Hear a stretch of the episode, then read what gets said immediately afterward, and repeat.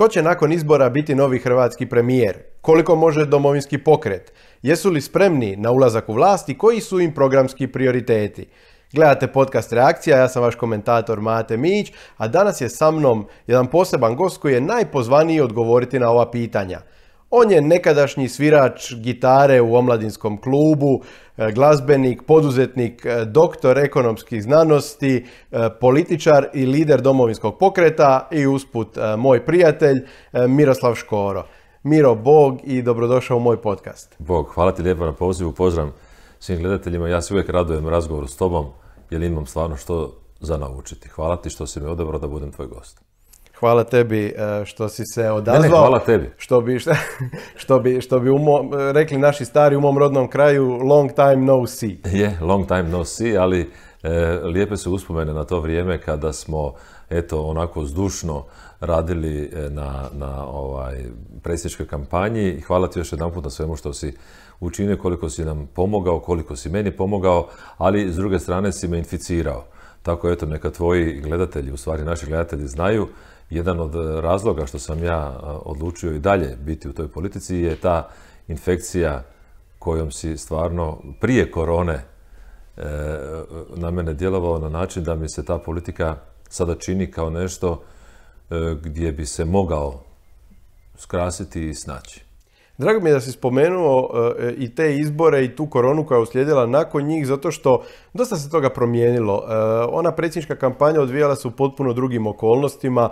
Ovi sad izbori odvijaju, em su drugčiji sami po sebi, em se odvijaju u dosta drugčijim okolnostima. E, jel vidiš ti tu promjenu među ljudima? Osjetili se to na terenu? rekli bi političari paradigma.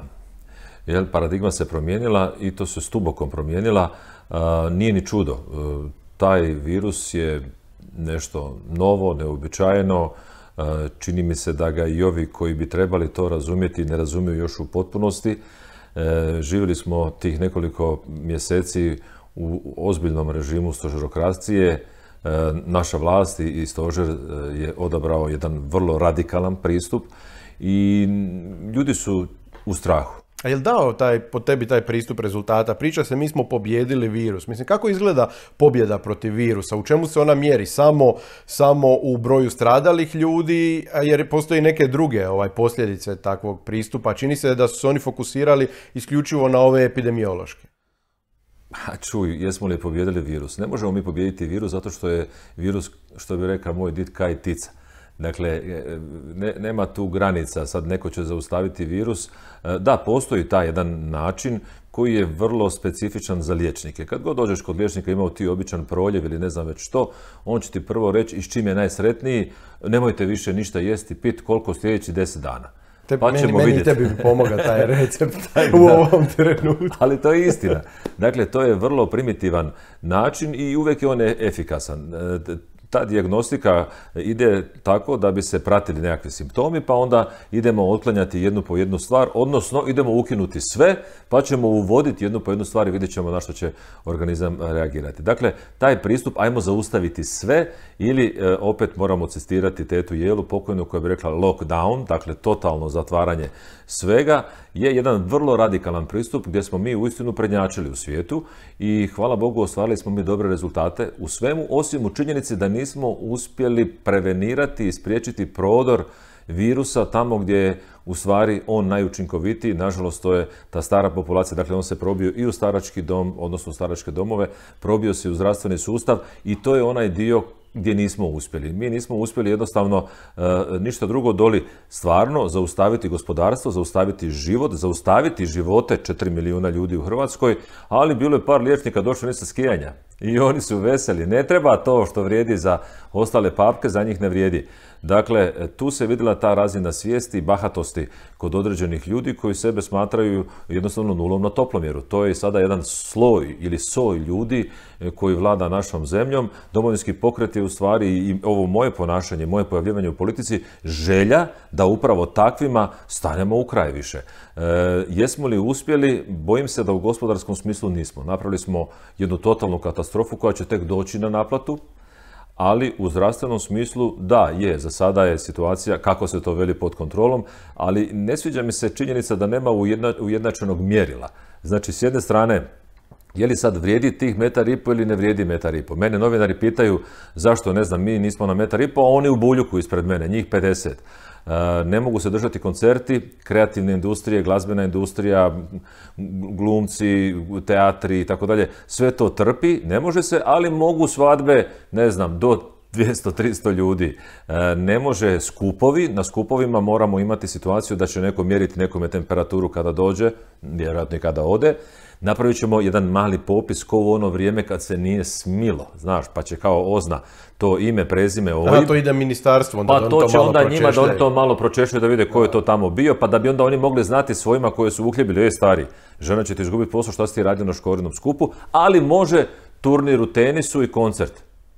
Mislim, Općenito je to ograničavanje sloboda njima bio neki modus operandi. Bila je ona e, genijalna ideja sa e, aplikacijom e, koju, koja će praktički dojavljivati vlastima gdje se mi krećemo i bilo je, mora se podhitno to uvesti da spriječimo, evo, Ma dobro, Pobjedili mi virus i bez nje što kažu. Ma je, ali objektivno govoreći, kad ti imaš e, Android telefon, znaju oni uvijek gdje si ti. Znači, on je, on, on je lokator, mislim, to je normalno. Ne samo da znaju, mogu te vjerojatno malo i poslušati, ima mikrofon, ima transmisiju, ima napajanje.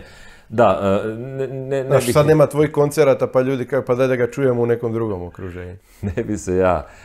Treba se jednostavno prestati ime opterećivati. Međutim, ozakoniti to, to nije dobro, kao ni ganja dronove, dronovima ljude po Slavoniji. Ti, di ćeš, šta radiš ti? Znači sad ćemo, evo, dronove smo digli, nemoj prvo, aj, znači ono prvo što bi valjalo napraviti, po prstima opaliti dronove uvesti i kontrolu ovih što mažnjavaju. Znači, nemoj stari, e, sad ćeš ti mene dronom, a dok ti mene ganjaš dronom, ode novac od vjetrenjača. Ajde da, da završimo s koronom. U slučaju tog nekog drugog vala na jesen, ja sam skeptičan da će se to uopće dogoditi, ali evo ako se dogodi, što biste ti i domovinski pokret napravili drugčije? Meni se to čini kao da se opet ljude nešto malo plaši. E, doći će, znaš, prije bilo doći će baba roga, tak smo mi govorili ko klinici ili već ne znam, a sad će doći će ponovo koronavirus. Ne znam ko to može predvidjeti, ima ljudi koji se time bave, ono što sigurno znam je da ću poslušati njihove savjete, ukoliko budu išli u onom smjeru u kojemu ja mislim da treba sve u životu ići, pa tako i to. A to je djelovanje smjerom. E, od antičkih vremena do danas. Naći mjeru između totalnog zaustavljanja života i održavanja nečega je ono čemu moramo težiti. Ima zemalja koje su primijenile i taj model i čini mi se da taj model e, nije bio toliko neučinkovit u krajnjoj liniji kada se sve skupa stavi u korelaciju. Gledaj, e, najvažnija stvar kod prenošenja virusa je da ljudi budu u kontaktu. I normalno da je to u Kini, ako se ne varam gdje ima preko milijardu i pol ljudi, skoro možda i dvije, da je to tako, malo je to napučeno, malo je frka, malo je frka oko Milana. Ja kad uđem u Italiju, od kako uđem u nju dok ne izađem iz nje, stalno je kuća na kući, čovjek na čovjeku, pogotovo oko Milana. U Slavoniji nema problema za, ovaj, za, za socijalnu distancu, svaka druga kuća je barem prazna, pa taj virus je ono ko Superman kad se spustio u Zagrebu na Cibonin toranj i znaš što je prvo pitao? Kuću sad. Di sad, Da pokazalo se da imamo vrhunske zdravstvene radnike, ja sam se u to e, osobno uvjerio, ja sam ono doživotna, ne znam, doživotni sam ambasador sestrinstva u Hrvatskoj e, i imamo ljude koji se razumiju u taj dio posla i mislim da su odradili jako dobar posao. Dogodio se i taj nesretni potres, pa su opet i ti naši vatrogasci, i ti naši policajci. Svi smo mi dobro napravili svoj posao jer mi potičemo iz takovog e, backgrounda gdje je nama jednostavno taj dobar kućni odgoj nešto što nam je usađeno zahvaljujući i tom kršćanstvu i baštini koju mi imamo ovaj, e, jednostavno u genetskom kodu. Tako da, eto, hoće li biti drugog vala, ja se nadam da neće, a ako ga bude, valja poslušati, ali valja naći mjeru. Reci mi, u, predsjedničkoj kampanji e, zagovarao si promjenu ustavne arhitekture države. Bile su to e, dosta pa rećemo i tektonske promjene za ono što Hrvati imaju od 2000. na ovamo. Bilo je riječ o, o pronalaženju ravnoteže unutar hrvatskog demokratskog sustava, o ograničavanju tog, tih faraonskih ovlasti predsjednika vlade, o promjenama e, načina izbora ustavnih sudaca, o e, promjeni načina izbora glavnog državnog odvjetnika, o puno tih velikih stvari koje su ukazivale, ti si ukazivao na to da postoji institucionalna korupcija, da imamo jedan veliki disbalans u hrvatskoj demokraciji, da se ljude ne sluša dovoljno, da se ne uvažava njihovo mišljenje. u ovoj nekako kampanji sve to veliko što si nekad zagovarao, zagovarao je u drugom planu. E, vjerojatno je i korona promijenila štošta, ali htio bi čuti od tebe, jesi li ti promijenio mišljenje u odnosu na ono što si zagovarao, jesi li procijenio možda su neke druge teme sad bitnije ili računaš da nakon predsjedničkih izbora ljudi su to već od tebe čuli pa sad otvaraš neke druge teme svjesno? Ajmo ovako, dakle, istina je da sam ja nastupio na način koji je bio šokantan. Istina je da se dobar dio stručne javnosti odmah digao na, na noge. Istina je da je to bilo nešto novo i drugačije, ali istina je i dalje da to treba napraviti. Jer se i taj dio stručne javnosti koji se uglavnom uh, uzjogunio i uzvrpoljio, uh, jednostavno uzvrpoljio zato što ga ja nisam konzultirao, ništa nego sam ja to napravio onako zdravo razumski uz nekoliko savjeta ljudi koji su u tom trenutku bili oko mene. Tek poslije smo mi, razgovarajući s njima, došli do jednog zaključka, a to je, a zašto se pobogu Ustav ne bi mogao mijenjati? I ja i dalje smatram da postoje ozbiljne potrebe da se to napravi, ali isto tako ti su izbori prošli. I na tim izborima birači nisu odabrali taj moj put.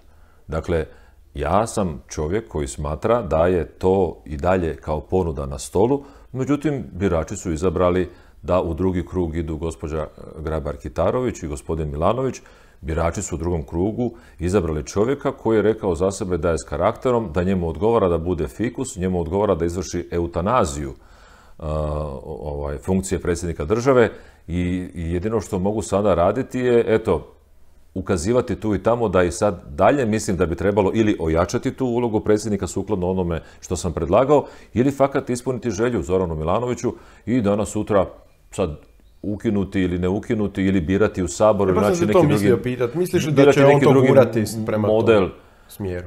Pa on je sada predsjednik države, legitimno je izabran e, sa ono, većinom glasova ljudi koji su izašli na te izbore čini i vuče poteze koji su takvi kakvi jesu. Mislim da ne radi ništa neočekivano. Svi smo mi znali ko je Zoran Milanović. E, to je jedan nastavak vrlo čudnih e, odluka biračkog tijela gdje je eto u dva mandata bio predsjednik Stipe Mesić, u jednome je bio Josipović.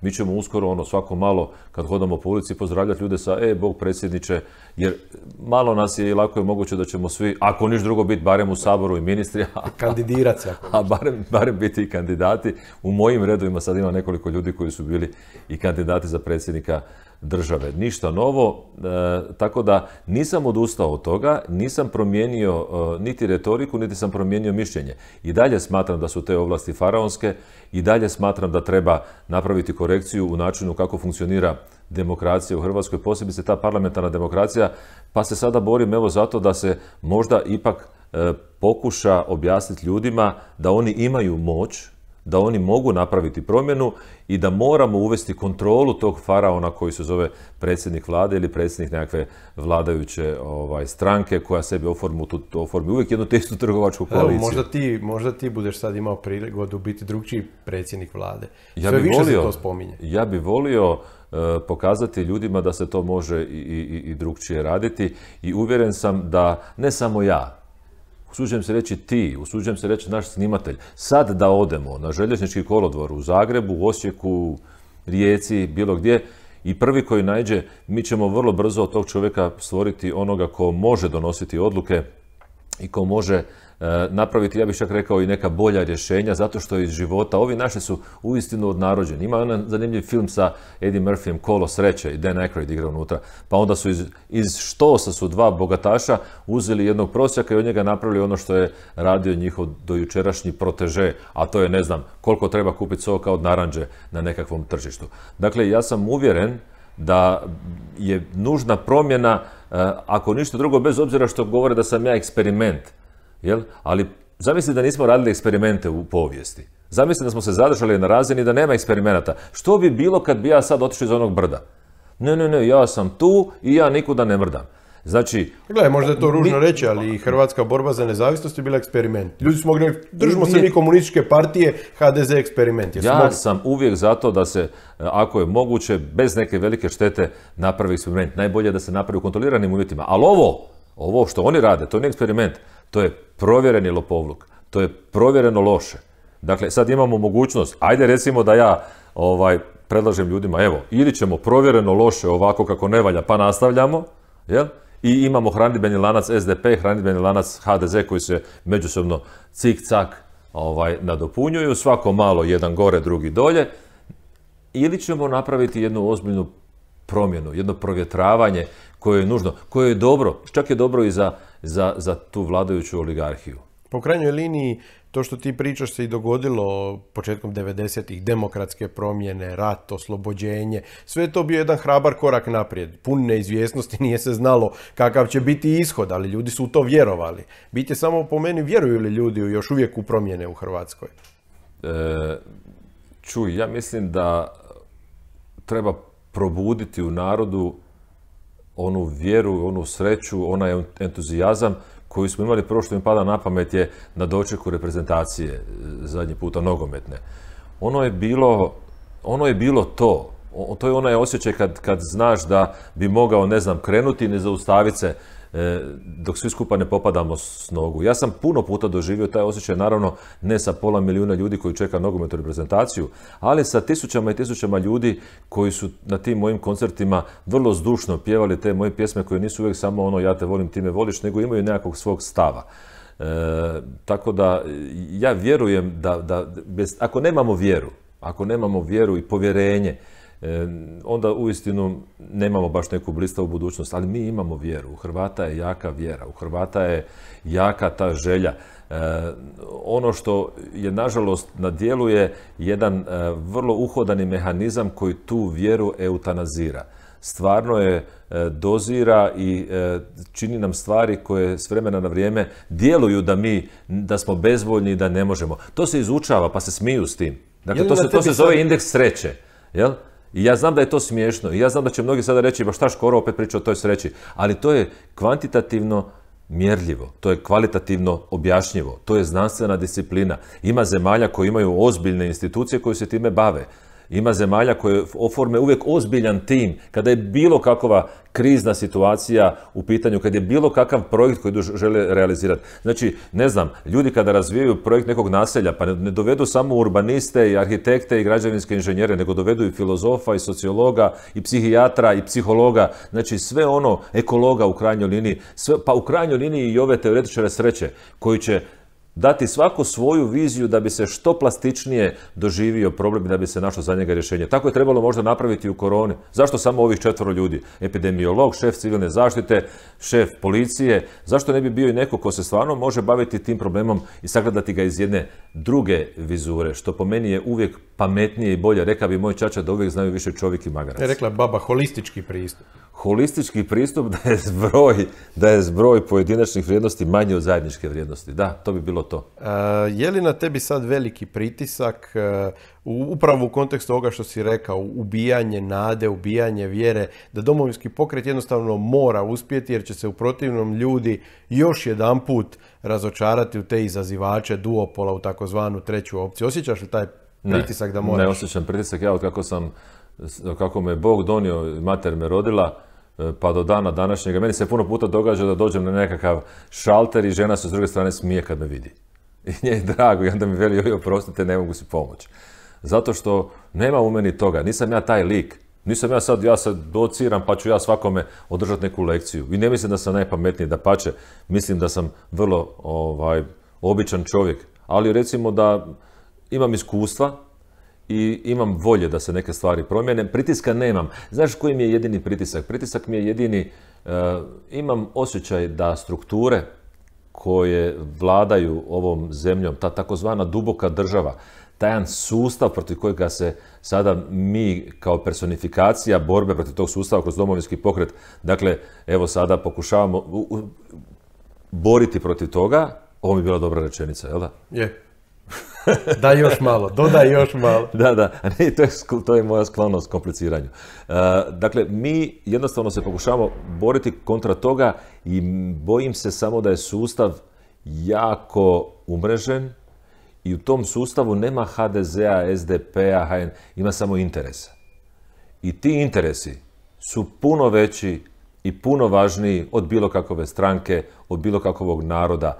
Uh, ti interesi su spremni na sve A jesi li ti spreman pomrsiti te interese? O, ja sam već pomrsio i s guštom ću ga pomršiti još. Pomrsiti to, to, je, to mi je stvarno gušt. Ajde mi reci e, da se vratimo na te spekulacije e, o, o tome da ćeš uvjetovati ulazak u vladu sa premijerskom funkcijom i slično. Neću to uopće tupiti oko tih pregovaračkih pozicija, mislim da to ljude ne, ne zanima, da mediji to pretjerano potenciraju, tu kombinatoriku poslije izbora. Pa zato što nema ništa drugo, nema substance. Naravno. E, a ja bih htio baš da mi to kažeš. Jesi li ti Spomenuo se ovdje da si puno učio e, kroz proteklih godinu dana o politici. Ja sam puno od tebe naučio i e, prošli smo kroz taj jedan e, prilično, prilično uzbudljiv proces i ti si u njemu stasao u doista ozbiljnog političara. Mene zanima, smatraš li, a ja znam da si jako samokritičan i zato te ovo pitam, jesi li spreman biti premijer? Jesi li spreman preuzeti kormilo? Jesi li ovih godinu dana dovoljno naučio o tome kako država funkcionira da možeš reći ja sam taj bit ću kapetan broda?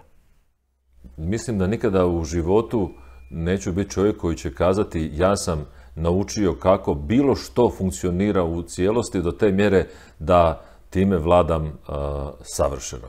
Ja smatram da u svemu postoji, mislim da se to zove pareo zakon, to je onaj odnos 80-20.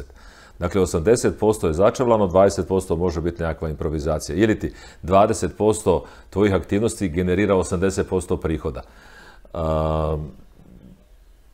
definitivno mogu reći da sam naučio jako puno.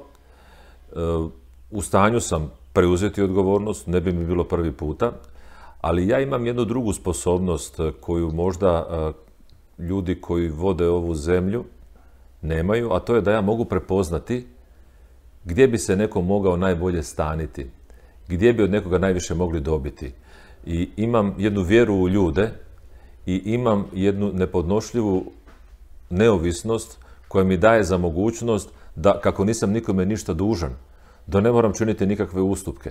Naravno da bi poslije izbora, u ovisnosti o rezultatu, mogli bi svi dovedeni u situaciju da moramo svi žrtvovati dio nečega. To je normalno, to su razgovori, to su pregovori, ali ću se truditi u svakom slučaju da barem onaj dio za koji ja preuzmem odgovornost bude nešto što će biti organizirano onako kako, ako smijem pojednostaviti, funkcioniramo moj orkestar i ja. Dakle, uvjeravam tebe i tvoje gledatelje da možemo sada dogovoriti, a nismo svirali više od pola godine, da sutra odaberi grad i odaberi pozornicu.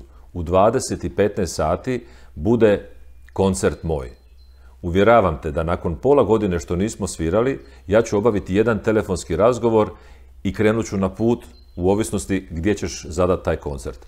Kada se popnem na tu pozornicu, tamo će biti razglas, rasvjeta, orkestar, kojemu ću ja pokazati u ovisnosti što hoću. Ako im pokažem ovako, oni će svirati sudemi. Ako im pokažem ovako, oni će svirati nevjero srce pameti. Ako im pokažem ovako, oni će svirati ne dirajte mi ravnicu. I to ne svima, samo jednome od njih. Dakle, to je savršeni mehanizam koji sam ja gradio godinama. I ja sam uvjeren da tako može funkcionirati svaki model. To je moja struka. Dakle, ja znam nešto i ponešto o modelima upravljanja. Na tome sam doktorirao.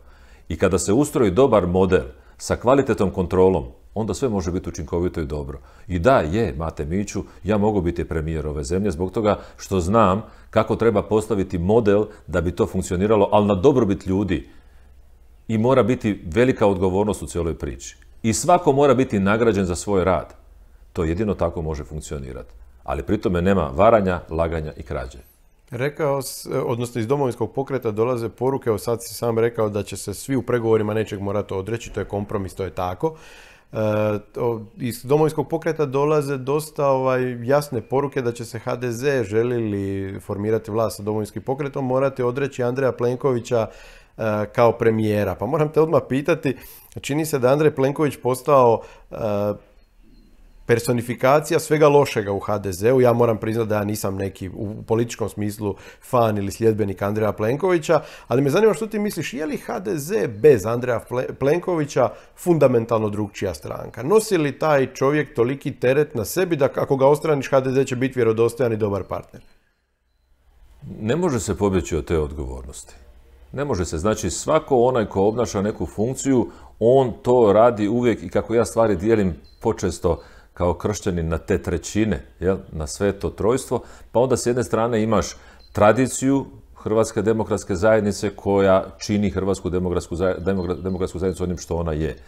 Imaš jedan dio nekakvog programa koji se stani u političkoj konstalaciji u Hrvatskoj kako se stani. Dakle, to je regulirano zakonima, to je regulirano ustavom, to je regulirano izbornim zakonima, to je regulirano zakonima o djelovanju političkih stranaka. Dakle, to su dvije komponente. I treća je Andrej Plenković.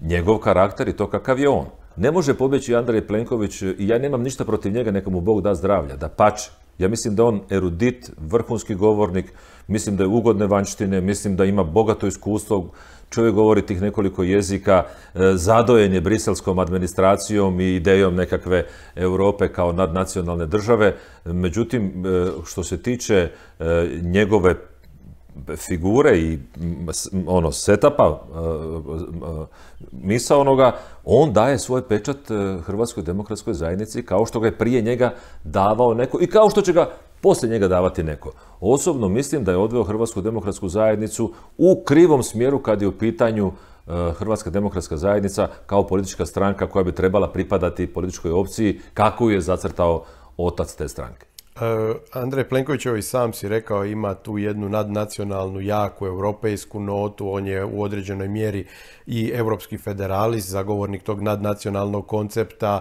e, odnosno supranacionalnog, on je u tom smislu vrlo dosljedan francuski đak, rado bi nadležnosti nacionalne države, dobar dio njih prebacio na Brisel, evo i po hitnom postupku uvodi euro.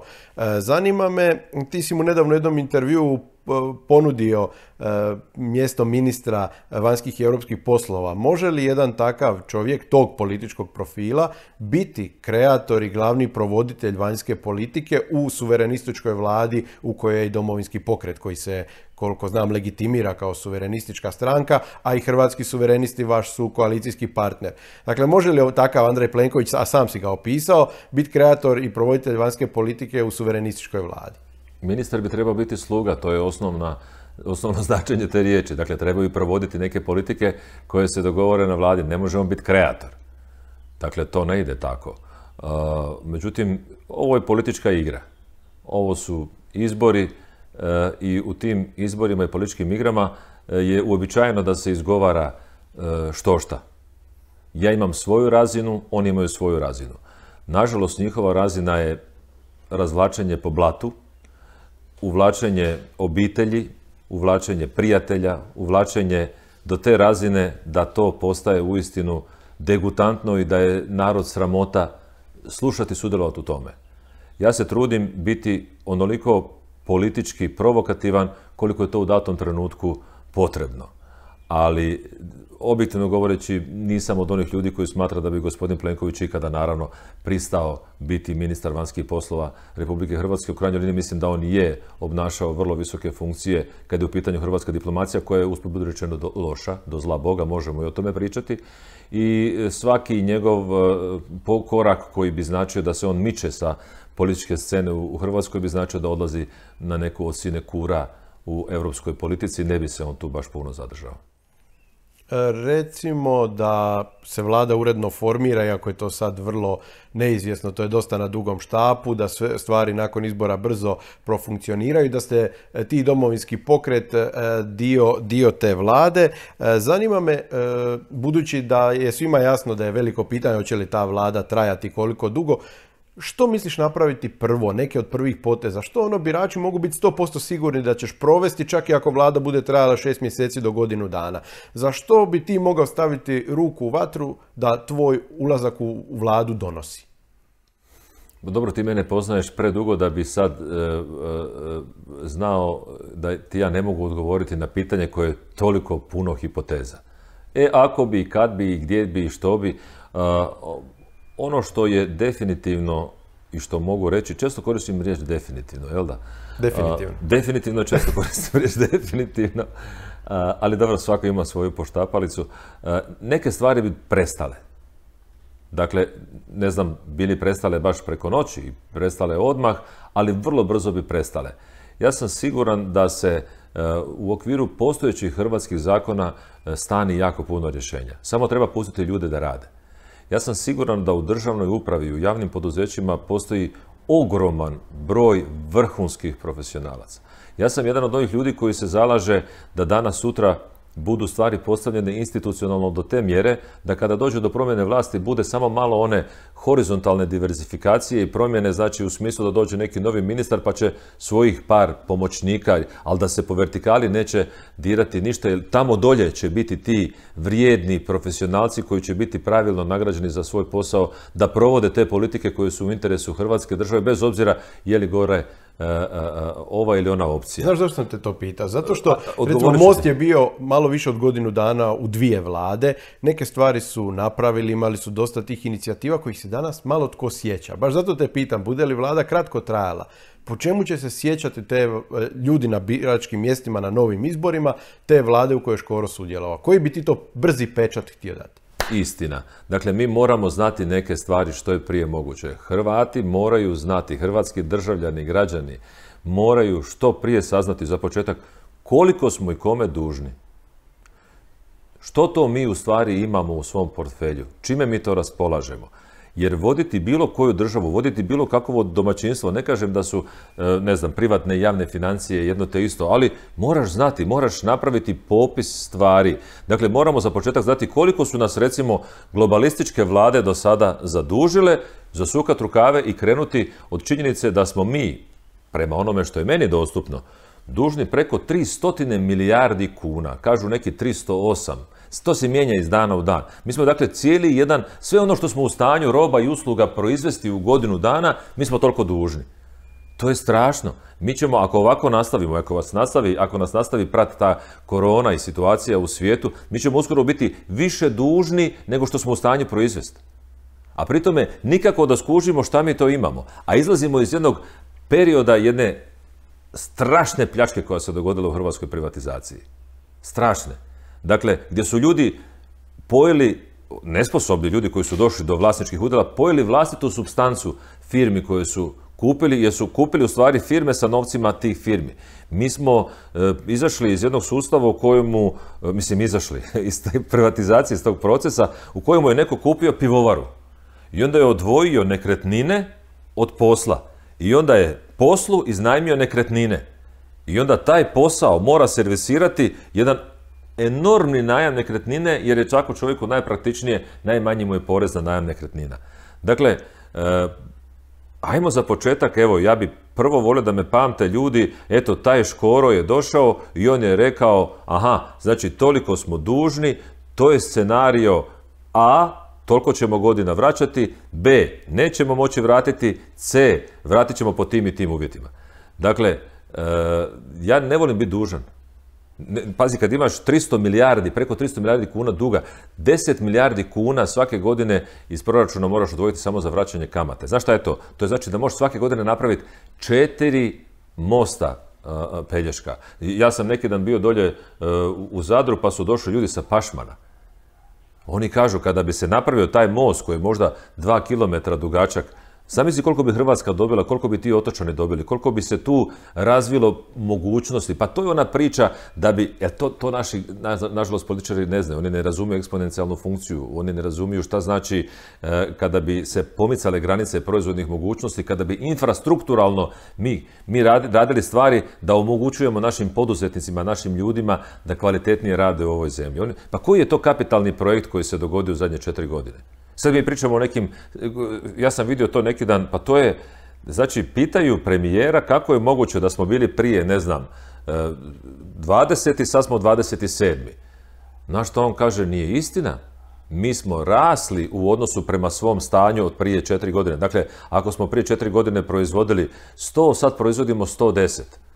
To je kao da si prije četiri godine trčao na 100 metara 12 sekundi, sad trčiš 11, a svi drugi trče 10.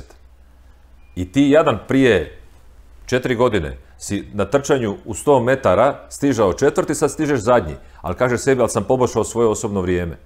To je skandalozno. Dakle, ne može se tako naprijed. Jer s jedne strane, kada odgovara, onda smo mi zemlja koja se uspoređuje s drugima, a kada ne odgovara, e onda to smo mi, mi smo takvi kakvi jesmo. E, to je pristup u kojemu neće biti dobra za zemlju iz jednostavnog razloga što ne možemo živjeti kao pale sam na svijetu. Dotaknuo si se privatnog poduzetništva u toj našoj e, demokratskoj tranziciji. E, HDZ, nažalost, se nije nametnuo kao stranka privatnog sektora, e, što je on kao stranka desnog centra i trebao biti. On je javno-sektoraška stranka, isto kao SDP. Je, država je krava muzara i ove dvije, dva, dva teleta sisaju stalno. Pa, tele HDZ i tele SDP. Točno to. I eventualno njihov upliv u privatni sektor je stvaranje tog para privatnog sektora koji opet muze državu na drugi način. Nije javni nego je privatni, ali je zapravo vezan isključivo uz državu.